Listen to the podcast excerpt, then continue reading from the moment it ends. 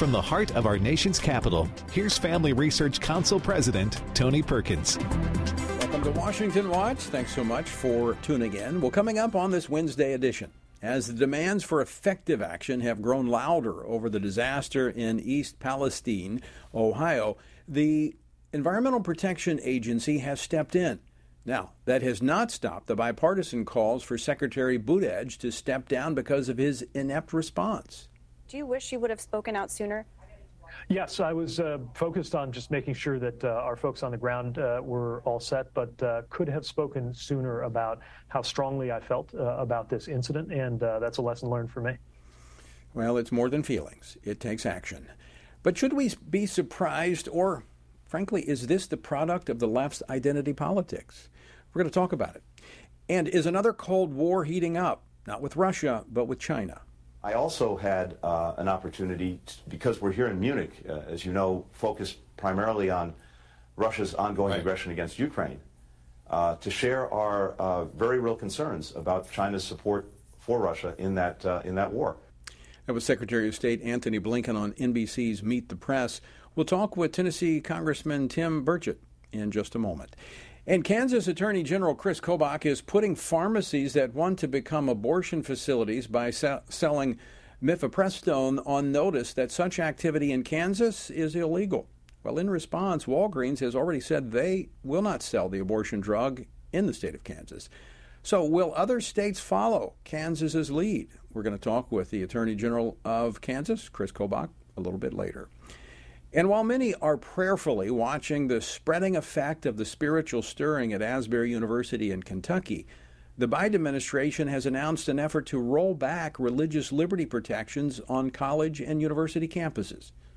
Anyone surprised? FRC's Meg Kilgannon will join me a little later with the details on that disturbing story.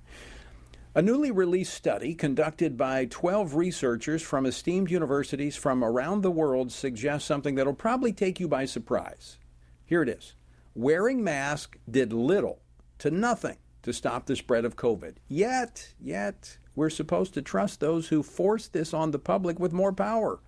It's also critical that governments maintain and strengthen surveillance and sequencing so that as the virus evolves, vaccines, therapeutics, and diagnostics can be evaluated and updated quickly as needed. Well, they they got a lot of updating to do, which they have not done. Maybe that's because they're focused on something else. Now, that was the Director General of the World Health Organization, Dr. Ted Ghebreyesus, earlier today. Now, he heads up the WHO, which is meeting next week in Geneva to advance their global accord that would give them power here, get this, to declare a pandemic and then regulate it, regulate the response of every member state, which includes the United States. We're going to talk about that with Dr. David Bell, senior scholar at Brownstone Institute, formerly with the World Health Organization. And we're also going to talk to Dr. Andrew Bostom, clinical trialist and associate professor of family medicine at Brown. The website, tonyperkins.com, lots of resources there for you, so be sure and check it out. Our word for today comes from Joel chapter 2, verses 12 through 14. Yet even now declares the Lord, return to me with all your heart, with fasting, with weeping, with mourning, and rend your hearts and not your garments. Return to the Lord your God, for he is gracious and merciful, slow to anger and abounding in steadfast love, and he relents over disaster. So, how should a nation respond when judgment is looming overhead? Well, we should humble ourselves before God, not going through the religious motions, but truly having our hearts broken by the realization not of the coming punishment, but of our willful sin. And in verse 14, we find the hope based upon the character and nature of God. It says, Who knows whether he will not turn and relent and leave a blessing behind? Whether as individuals or collectively as a nation, if we return to God with all our heart, we'll experience His grace and mercy. To find out more about FRC's Bible reading plan, go to frc.org/bible. As concerns grow in East Palestine, Ohio, regarding air, water, and soil safety, Secretary of Transportation Pete Buttigieg finally acknowledged that he should have responded to the crisis sooner. The Environmental Protection Agency has since taken control of the disaster response and will now require the, require the rail company, Norfolk Southern, to clean up the contamination. But this raises the question is this the result of the left's identity politics eclipsing basic competence? As mayor of South Bend, Indiana, Secretary Buttigieg was called Pothole Pete because the roads were so bad. So President Biden puts him in, transporta- in charge of transportation for the entire nation? Doesn't make a lot of sense to me. Well, joining me now to discuss this and more is Congressman Tim Burchett. He serves on the House Transportation and Infrastructure Committee, the House Foreign Affairs Committee, and the House Oversight and Accountability Committee. He represents the 2nd Congressional District of Tennessee. Congressman, welcome back to the program. Hey, thank you so much for having me. Big fan of yours and the great work y'all do on the station. Well, thank you. I appreciate that. Boy, looking at your committees, you're going to be one busy guy in the 118th Congress. Yeah, a lot of people just have one committee. Some have two. Um, it was then Speaker Kevin McCarthy called me and asked me if I'd serve on oversight, and I had not asked for it. I had not put in for it because it's really a, a very good committee. I didn't figure as the 435th most powerful member of Congress I would be considered for that committee, but he uh, he saw something in me and, and put me on there. So I'm I'm going to be very busy, but I, I look forward to it. Well, speaking of oversight, transportation is going to be doing some oversight as we see this uh, unfolding crisis continuing to unfold in East Palestine, Ohio. Your thoughts on the uh, the federal response to this disaster? Well, it's a disaster in itself. There again, you have an administration that just checks a box. They don't put. I always say, put the best players in, coach. Personal lives aside, this guy is a disaster. Um, we've We've seen this time and time again. I was a county mayor. You know, I did crazy things like pay down debt and, and get the county out of everybody's business and was able to um, keep ta- lower taxes and actually give pay raises. So I know what it takes to be a mayor, but I'm not qualified to be Secretary of Transportation. And there's no way in the world this guy is. You know, he's um, he's a charade. Um, I met him. I know him. Um, I guess I like him as a person, but it's just all a charade. And, and case in point is when he would – uh, have his security detail three Suburbans deep, I guess, and would stop a half a block outside of his office and he would get his bicycle out and ride it in for all the reporters and they would lap it up like Pavlov's dog, the national media would, and say, Oh, look at him. He's riding his bicycle. He's a friend of ours. You know, I mean, this is the kind of stuff that the, me- the left does, this messaging. And as of yet, their messaging has been pretty pitiful. You have a president who sent $100 billion to Ukraine, um, he won't even pay a visit to his own people. And we are this, these globalists have got to stop. We we've got to get control of this thing, and it's it's just a complete nightmare. And blaming it on the Trump administration when they've had two years of untethered liberal Marxist policies and spending uh, is is falling on deaf ears.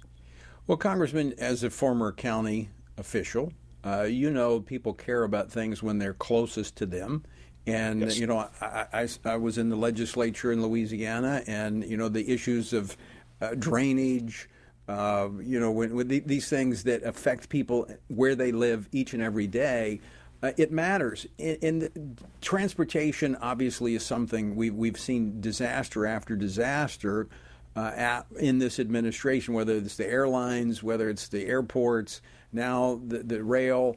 So is this the result, though, of the left playing identity politics, where they just, as you said, check a box, they put somebody in it because it, it, it reaches one of their constituencies, one of their left wing constituencies? Doesn't matter that the American public is going to suffer as a result of the incompetence.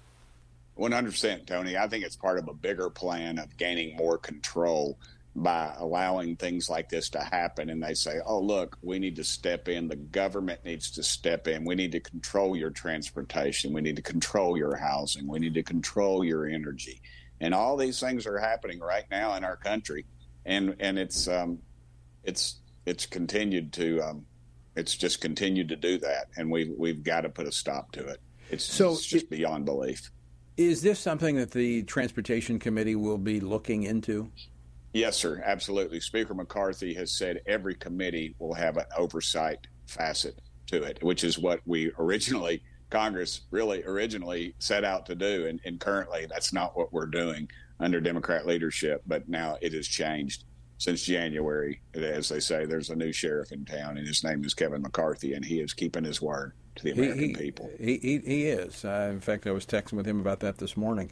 Uh, again, going back to the committees you are on, you, you, you have an impressive list of committees. The fact that you not only deal with domestic issues and government accountability and oversight, but foreign affairs issues. Uh, I, I want to go to this topic of are we looking at the development of a new Cold War with not with Russia this time, but Russia being a proxy for China? Yes, sir. I heard you in your preamble, and you were 100% on target, Tony. I, uh, this deal with Ukraine, the, the, Chinese are watching. I had a breakfast with Secretary Pompeo, a group of us did, um, maybe six months ago, and he said, "Look, Tim, they know how many um, how many paper clips are going into your building. The Chinese are taking notes of all of this. They're watching our supply chain. They're watching how the political response to this thing. This balloon issue, the first one was a spy balloon." And now he's watching us shoot down party balloons with four hundred and thirty-five thousand dollar Sidewinder missiles, and we're we're and he's showing and he's also shown um, the uh, political ability of of Canada of all people being more aggressive. Who um, you know I totally suspect the uh, the president of Canada wears wears skinny jeans and has a man bun, and this guy says shoot the dead gum balloon down, and before we do, and then you realize that this president told General Milley to shoot that dadgum balloon down. I'm sorry, I'm getting up, uh, worked up, but it's the truth. And he pushed back on it. And well, that's because he picked up he picked up the hotline to China. That, exactly, and this is the this is the general that, if you remember, in the final days of the Trump administration, was in secret negotiations with China, our enemy, our enemy, the people that want to destroy us, that that created the COVID virus that, I, that I caused said, death and destruction across the world. And this is and now this is the same dadgum general who yes. tells this president, you know, there's a reason George Washington, and God bless our leaders, George Washington did a lot of things, but one thing he did I thought was really cool. He took his military uniform off when he would became president. That was not just a that was not just a, a thing of convenience. That was a symbol to this country that, in fact, a civilian will be in charge of our military, not not a not, not a not a king, not a not a not a general, but a civilian, and that civilian was the president of the United States. And we have a president of the United States whose cognitive level has dropped considerably. And um, and we are in. I, I tell people, my friends in the church, I say, what can we do? I say, pray for your country and vote because 20 million so-called evangelical Christians, Tony, stayed home in these last elections, and that's how Joe Biden is president of the United States. And we have nobody, we can say they stole it, but dadgummit, we gave a lot away yeah. to them. Uh, and we have got to, we've got to get control of that. You're absolutely right. We've got to flood the polls at every election with our, our folks and overwhelm any shenanigans that they're engaged in. But uh, we're up against a break, but I agree with you on the balloon and what's happening with China. When I saw that balloon, I said, I smell a Milley because that relationship, Milley should not still be in his position given his own no acknowledgement of his relationships with China behind the back of President Trump. Uh, Tim, always great to see you. Thanks so much for joining us today. Look forward to having you on again real soon. Thank you, brother, anytime. And thank you for the great work y'all are doing. Appreciate it. All right, I tell you what, he does have a really impressive list of committees. We to have him on every day. He's got so many different subject matters to cover. Well, coming up, good news from Kansas, where Walgreens has confirmed it will not distribute harmful chemical abortion pills. We're going to be joined by the Attorney General of Kansas, Kris Kobach, next.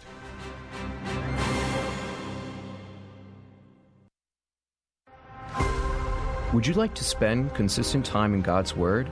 Then join Family Research Council on an exciting journey through the Bible. FRC's two year Bible reading plan helps you to approach daily Bible reading intentionally. You will dive deeper into the nature of God and how His Word speaks into cultural issues of today. All wisdom comes from God, and He has given us the Bible as a way to understand the world. His Word is necessary in our lives, so much so that Christ said, We are to live on every word that comes from the mouth of God. He calls it our daily bread because we need it daily to sustain us and nourish us spiritually just like food does physically. Start this adventure today with Family Research Council. When you sign up, we'll text you with daily passages and questions that help prepare you for conversations with your friends and family. To begin this journey, visit frc.org/bible.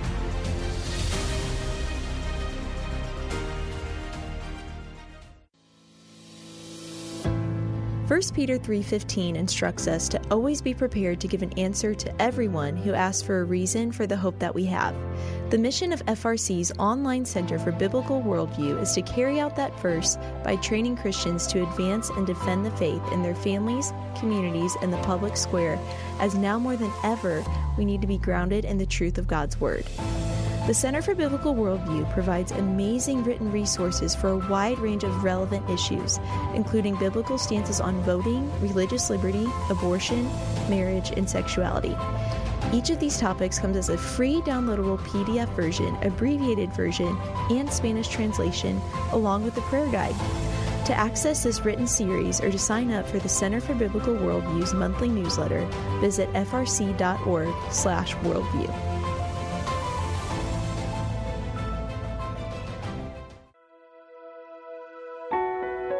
Did you know that from as early as 12 weeks, and certainly by 20 weeks, an unborn child can feel pain? Did you know the issue of pornography is growing among women? Did you know that pornography, sex trafficking, and abortion are all linked and on the rise across the globe? Issues such as pornography, human trafficking, drug legalization, and abortion are all violations of human dignity and have resulted in the devaluation of human life in our culture. Family Research Council stands firm on the principle that every life has value, ought to be respected, and has been designed for a unique purpose. Educate yourself on the harms of pornography, human trafficking, and abortion so that you can offer hope and help. Learn more at frc.org forward slash life.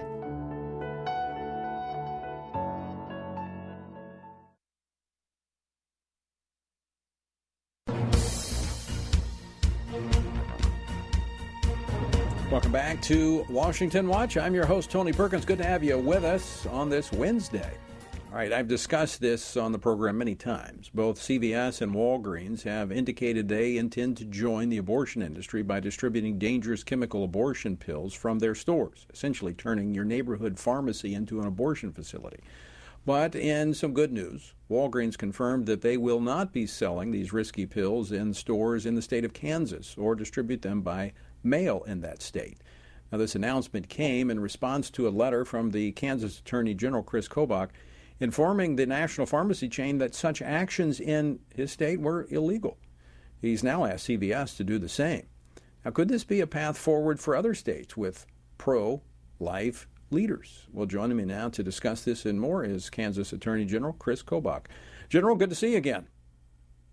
Great to be with you. So it was just earlier this month that you wrote to Walgreens informing them that selling abortion pills uh, in Kansas is a federal crime. Um, were you surprised that they responded so quickly and positively?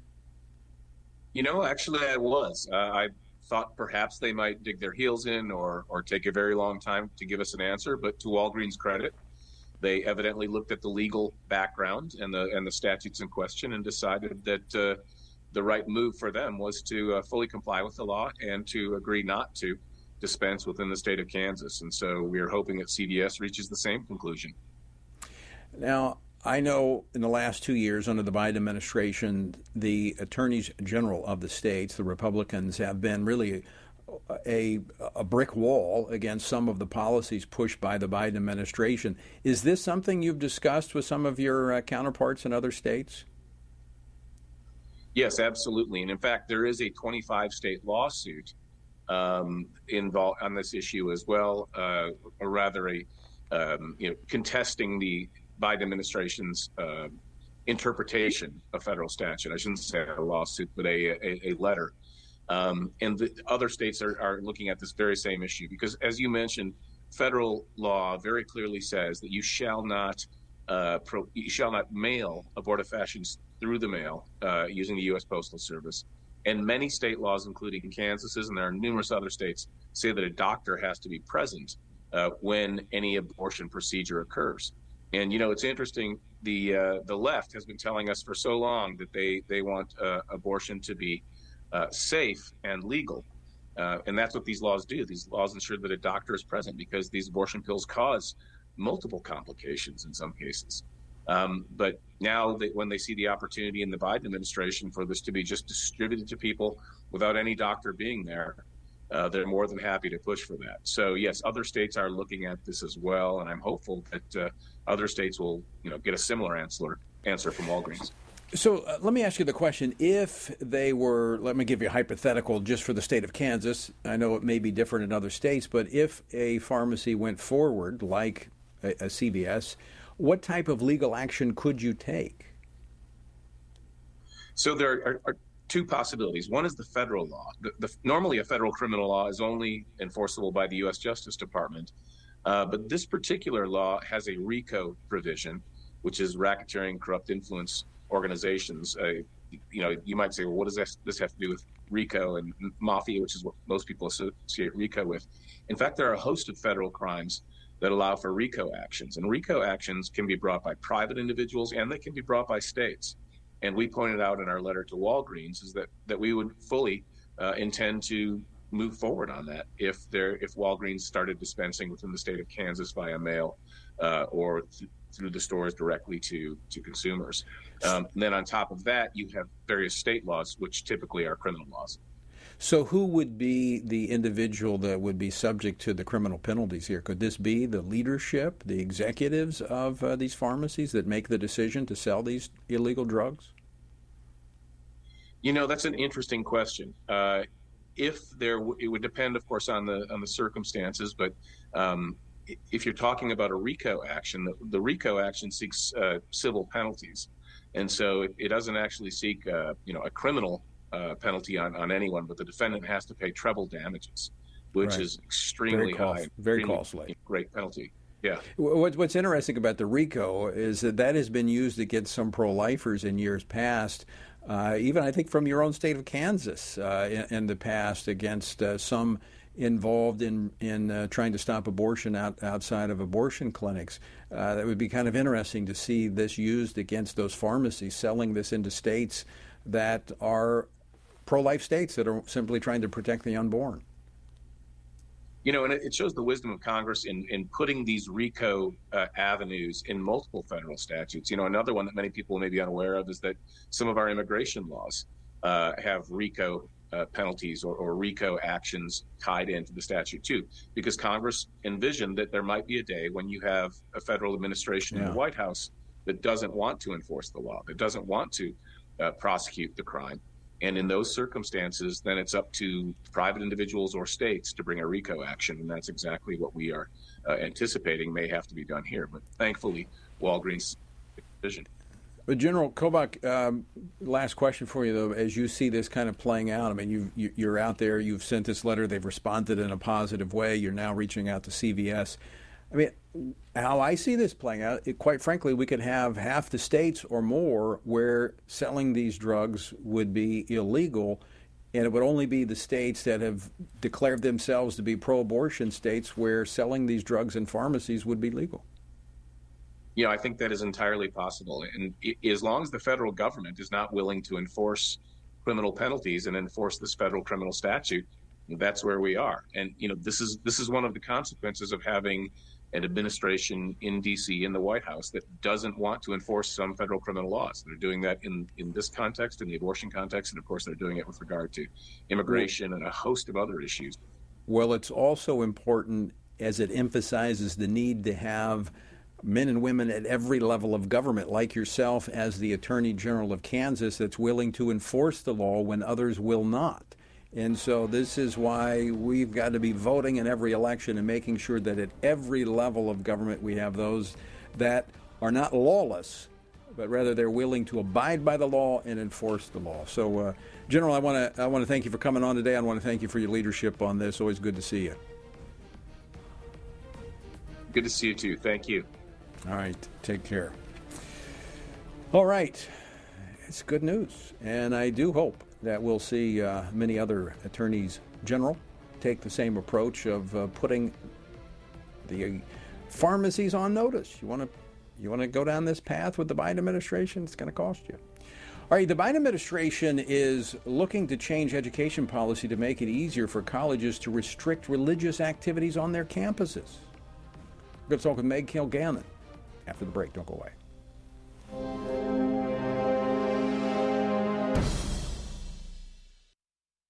Are you a university student? Do you know a university student, specifically one who wants to grow as a Christian leader to positively influence public policy and the culture? Look no further. Family Research Council has a life changing 12 to 15 week internship program that has prepared and equipped students to take the next step in their professional journey. With a speaker series focusing on careers and callings, lectures from prominent conservative leaders, and weekly biblical worldview training, students will grow in personal and professional development.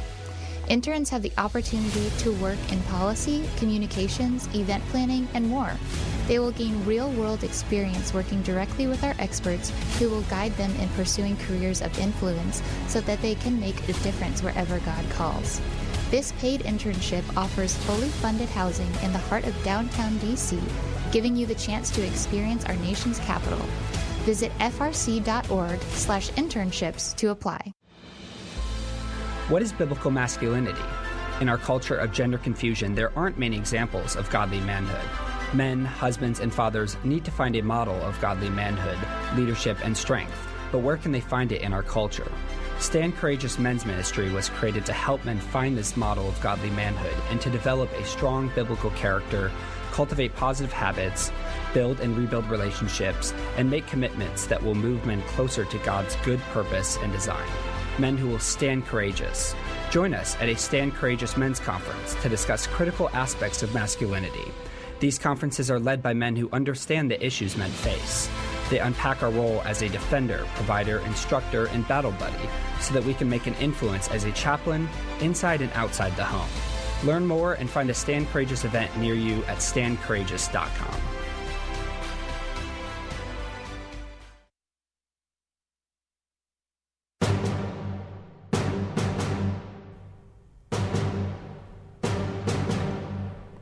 Welcome back to Washington Watch. Good to have you with us. The website is tonyperkins.com.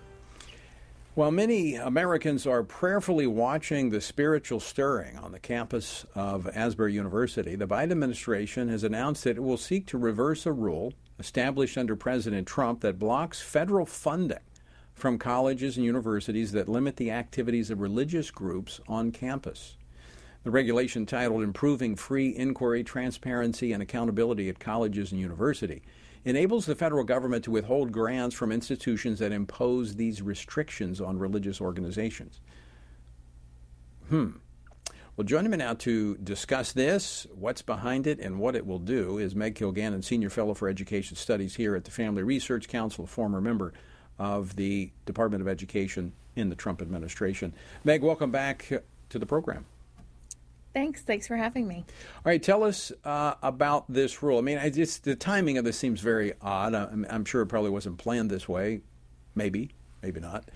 But the fact that we're seeing really the eyes of the nation focused on Asbury and now other college campuses. In fact, tomorrow, the uh, collegiate uh, prayer uh, gathering that will have, uh, I think, millions will be watching that tomorrow night because of the hunger, the spiritual hunger that's out there so, with that as the backdrop, the Trump, the Biden administration announcing they're going to scrap a rule by the Trump administration that was designed to protect religious organizations on campus. Tell us about it. Right. Well, essentially, what they're saying is if you have a problem that impacts your religious liberty as a student or a student group on a college campus, your recourse is to go to court. Don't go knocking on the door of the Federal Department of Education. Um, the the the rule was to um, have uh, colleges that receive public institutions that receive money from the federal government. Um, if they had rules that um, infringed on religious groups, that they would have problems getting their grant funding. Um, this seems like the the kind of strings you want attached to money coming from the federal government. Um, usually, there's strings that we don't want attached, right? But um, certainly, public universities aren't religion free zones, right? This is not a situation where you have no right to express your religious convictions because you're at a public university. Exactly, quite the opposite is true. And we know that in a, in an environment where so many so many people are completely unchurched, unfortunately, in this country, um, campus ministries um, at, at college when when um, young adults are out of their family home maybe where their parents haven't gone to church and they just haven't been exposed to any sort of religious faith.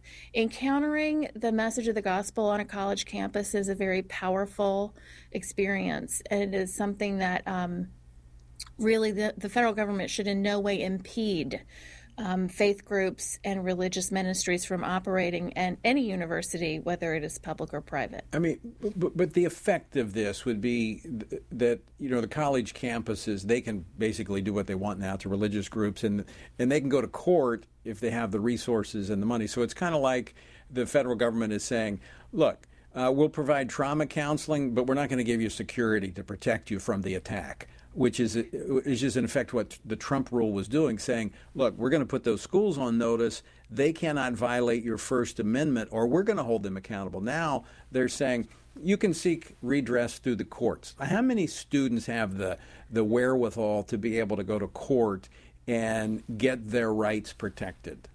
Absolutely right. And college is four years, hopefully, right? Unless you're on the five year plan or or uh, like me, I was on the ten year plan. Right, right. So maybe you could have filed a religious claim in your first year and seen it through to the ten year mark when it's finally adjudicated and it goes all the way to the Supreme Court. But for most college students, they're on campus for four years and they don't have the ability to go to court. Yeah. Um, and frankly, you shouldn't have to go to court. This shouldn't be a situation where we have to prove that we have the right to express right our religious beliefs. The First Amendment, we shouldn't have to go to court to defend our, our First Amendment right. It should be with us. And, and those who want to take it, from, take it from us or suppress it, they should be the ones put on notice.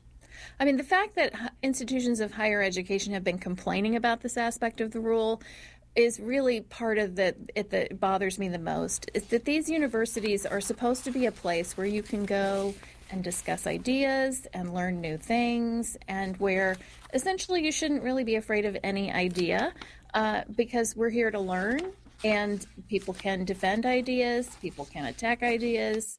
The, uh, that's the point, right? But when when you're in an environment where they're not going to defend the rights of religious people to uh, talk about those ideas, this does have a chilling effect on everything else right and and so you're not going to have the kind of environment uh, of of educational excellence that you would in an environment where you are protecting the rights of everybody including and especially people of faith i'm going to get we're up against a break but uh, spokesman for the department of education Pedor uh, emphasized that the proposed rescission would not affect the DOE's dedication to protecting religious freedom. Mm. Your response? Well, uh, we'll see. Okay. Meg Kilgannon, always good to see you. Thanks so much for joining us today. Thank you. My prediction they will not. Uh, th- this is the hostility we're seeing from the left toward religious freedom because it is a it's a barrier to the power that they want over the minds and hearts of people, of students. It, it, it's, it's in competition with them. All right, uh, and by the way, my, my 10 year plan was because I went at night. I didn't go to school full time. Had to work. All right, coming up next, a new study. This should not surprise you. A new study says the masks during COVID were of no effect. They did not help. We're going to talk about the World Health Organization and their grab for power next.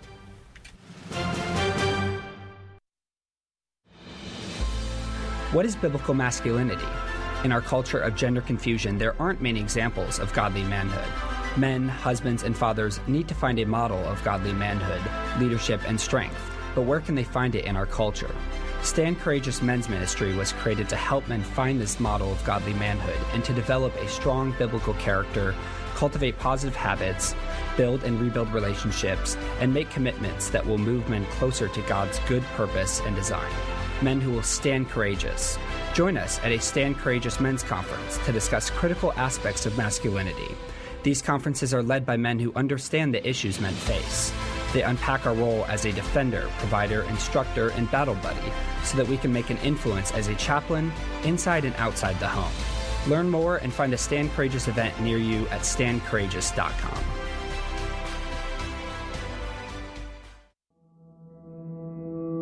With the increase in tech censorship of conservatives and Christians, Family Research Council created a tech subscription platform to be sure we don't go completely dark due to censorship.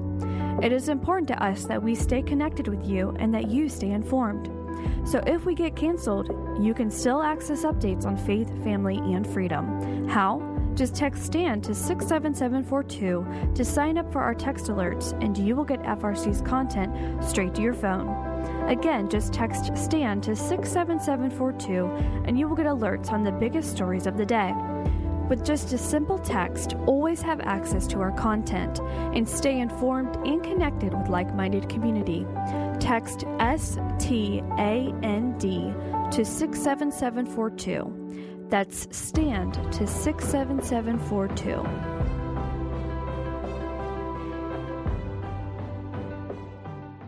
Are you a university student?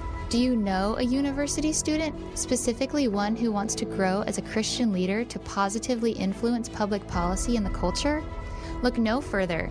Family Research Council has a life changing 12 to 15 week internship program that has prepared and equipped students to take the next step in their professional journey. With a speaker series focusing on careers and callings, lectures from prominent conservative leaders, and weekly biblical worldview training, students will grow in personal and professional development. Interns have the opportunity to work in policy, communications, event planning, and more. They will gain real world experience working directly with our experts who will guide them in pursuing careers of influence so that they can make a difference wherever God calls.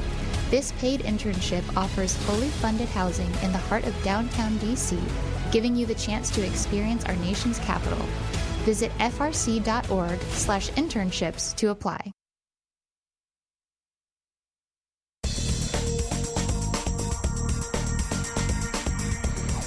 Welcome back to Washington Watch. I'm your host, Tony Perkins. Good to have you with us. The website, tonyperkins.com. Lots of resources there for you. Some action items, too. If you have not yet signed the petition in support of Jacob Kersey, the uh, police officer that was uh, dismissed or forced to resign for his uh, statements on his Facebook page regarding marriage, you can uh, sign that petition. We're going to be taking that to the mayor of Port Wentworth, Georgia on March the 10th. Just text the name Jacob to 67742 and you can add your name to the thousands that are already on there.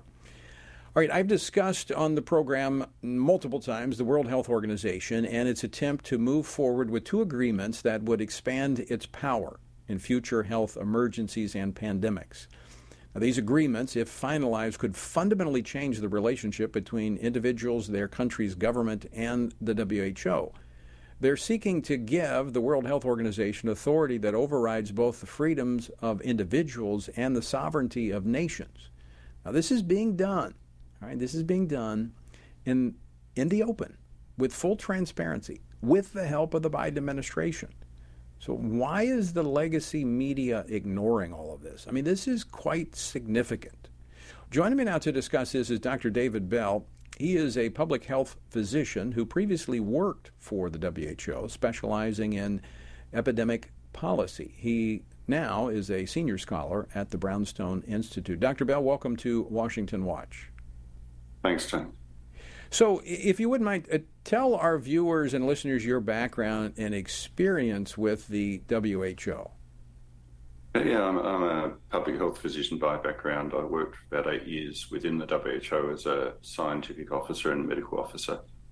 Um, on infectious diseases, I was one of the initial um, response to SARS when it came out of China and Vietnam, but mostly on malaria policy and diagnostics. Uh, are, are we are are we right being concerned about this power grab by the WHO? Uh, yeah, we are very. This is a, a big change. Uh, it's it's an extension of what's happened over a couple of decades, but it's a big change in the role of the WHO, and it's a very clear. In, know, the, the intent is very clear to take over a lot of national health policy and in a very restrictive way. So, as I understand what's being proposed, uh, that they're going to be um, moving forward for ratification, if you will, or adoption next week, it not only allows the WHO to declare these pandemics, but then to essentially take over the controls for the member states in terms of what their response will be. That includes um, lockdowns, masks, vaccines. I mean, all of the stuff that would be related to a pandemic. I, am I reading it correctly? Uh, yeah, it is. Next week is just a committee meeting. There's there's two things in process. One is the international health regulations are being amended. And these have been around for a few decades, but they were amended in 2005. And there's further amendments to these. They're going to be voted on at the World Health Assembly, which controls the WHO, in May of this year. There's a second one, a treaty, which is probably going to be voted on at May of next year, so a year later. So, yeah, you're right. The, the the amendments are the main thing at the moment to, to the international health regulations. These will centralise authority, not just for pandemics, but any health emergency, in the hands of direct, the Director General, who's a you know a person who's essentially put there due to diplomatic manoeuvrings at the head of WHO, and the um, it, it, they also expand. It, the definition of emergency to mean anything that he considers is potentially an emergency. So you don't even have to have people dying or um, a definite outbreak. There'll be a large surveillance mechanism put in place. This will find any new virus, any new variant, and he will have the power to then declare an international emergency and take these powers. The powers include much of what we've seen in during the SARS outbreak. So they include closing borders, uh, controlling travel, and down to even, and it specifies force, you know, medical, requiring medical examinations, requiring medication or injections. So the, the, these are very major powers from a person essentially sitting in Geneva to impose on anyone around the world based on um, his own definition of what a potential emergency will be. Given the lack of clarity on that definition, I mean, yeah. you could declare climate change as an emergency affecting the health of people, could you not? You could, and it, there's a lot of emphasis on this One Health um, approach within this. And you know, One Health used to be, you know, recognizing that some animal diseases spill into humans, but now it includes environment, climate change. Uh, you could, you know, it's even been discussed, as we know, within this country, that racism is a public health emergency. So essentially, anything that, and the, the definitions are similarly broad within the uh, current version of the amendment. So essentially, anything that the Director General thinks may impact on people's health Final question for you, Dr. Bell, and I do thank you for uh, joining us today. C- can you give me some parallel of some other entity that has this much power? Uh, not really. I mean, the, the, EU is going that way, the European Union, on its power over European countries, perhaps. But uh, the, the, these are not powers that the UN normally has. It's not powers that um, certainly that uh, have ever been seen in the health field. It's it's much greater powers than most national health authorities have over their own people. So this is extremely unusual. Wow, alarming, alarming.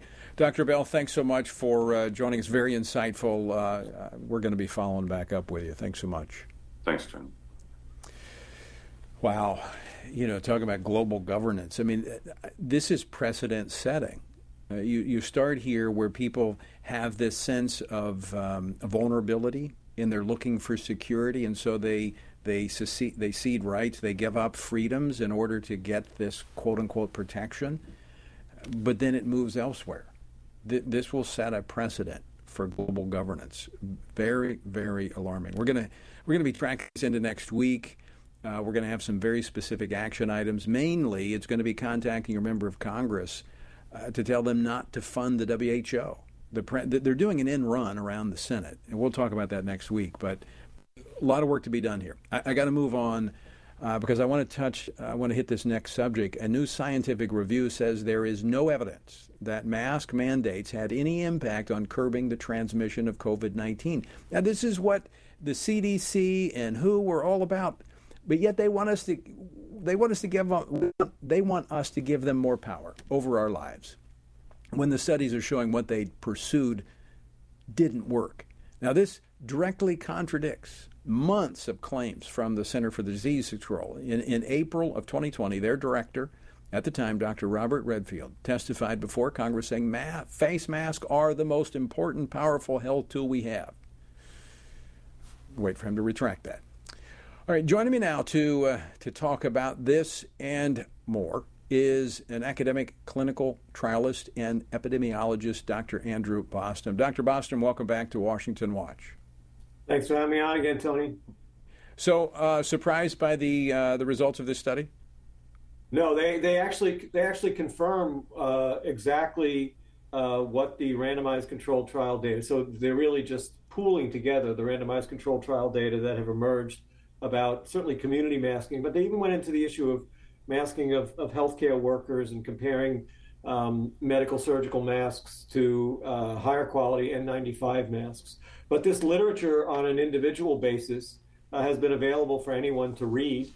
Uh, there have been some earlier uh, pooled analyses, particularly of the flu literature, since it was a, you know an older literature. The SARS-CoV-2 literature is newer, um, and they're just basically aggregating existing randomized controlled trials. And remember, Tony, the, the only unbiased estimate we can get of an intervention, uh, you know, whether it's a complex intervention, uh, medical intervention, or a simple intervention like a barrier, like a mask, is through randomized controlled trials.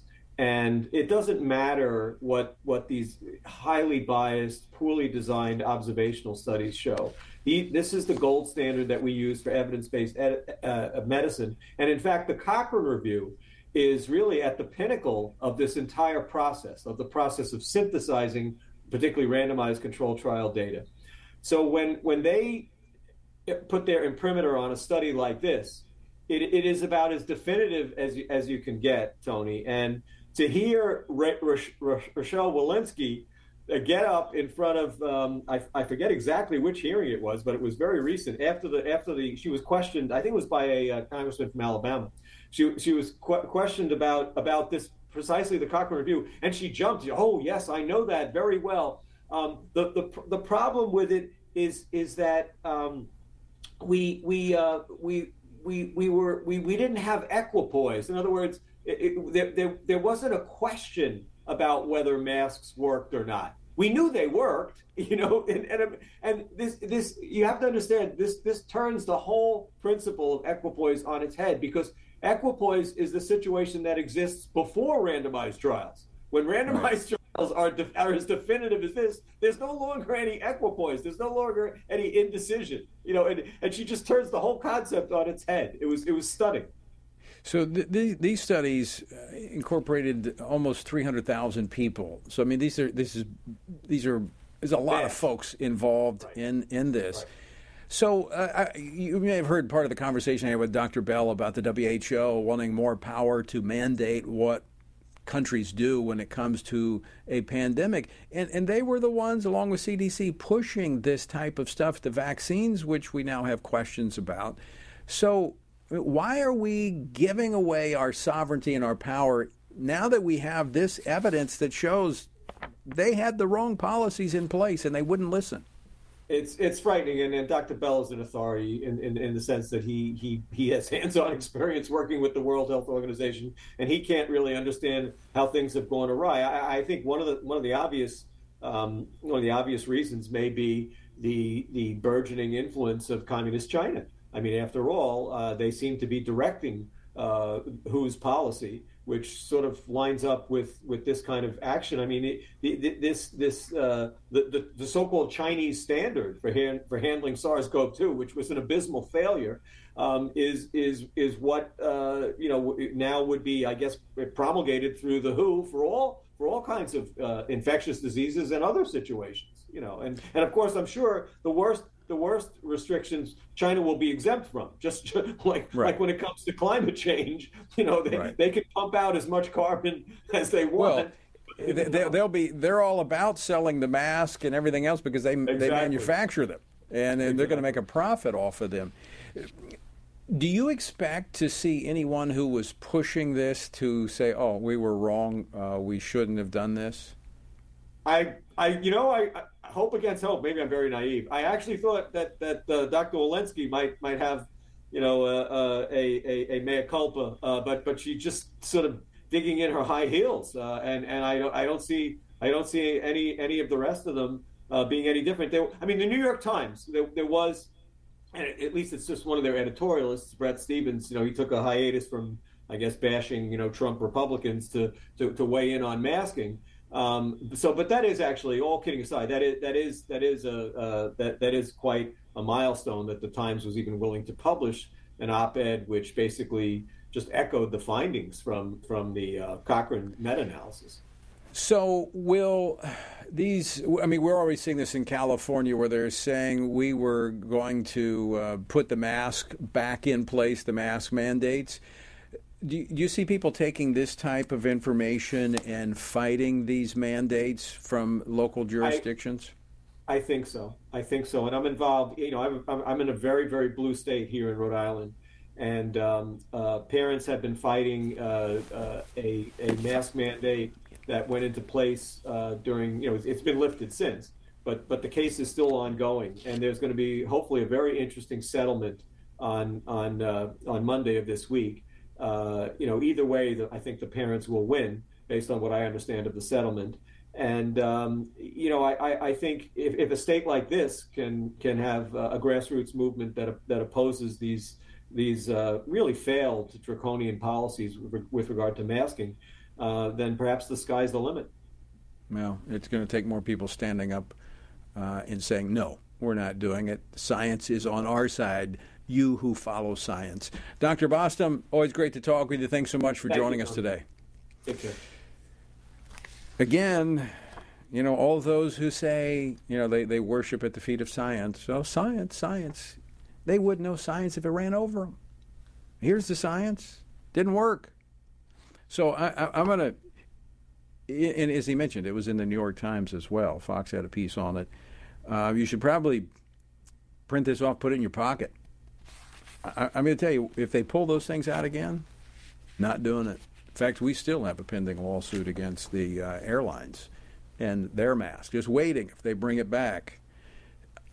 The, the uh, again, I go back to what I was talking about uh, during the whole pandemic. It was about control about control, and that and we're seeing that blatantly in the WHO. This massive power grab. And as I mentioned, the only way this is going to stop is to get the Republicans in the House to draw a line and say, we're not funding the WHO. And that's going to that's going to come in the budget battle coming up. And we're going this is one of those areas you got to draw a line on. Because if not, the Biden administration are going to have their way using the back door to force this on the American people through the UN and the WHO. All right, out of time for today. Thanks so much for being with us. And let me remind you once again from the Apostle Paul when you've done everything you can do, when you've prayed, when you've prepared, and when you've taken your stand, by all means, keep standing.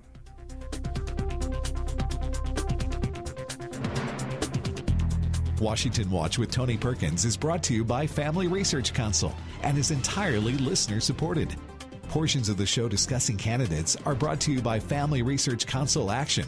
For more information on anything you've heard today, or to find out how you can partner with us in our ongoing efforts to promote faith, family, and freedom, visit TonyPerkins.com. Also, to leave a comment about Washington Watch, call our watch line at 1 866 372 7234. That's 1 866 372 7234.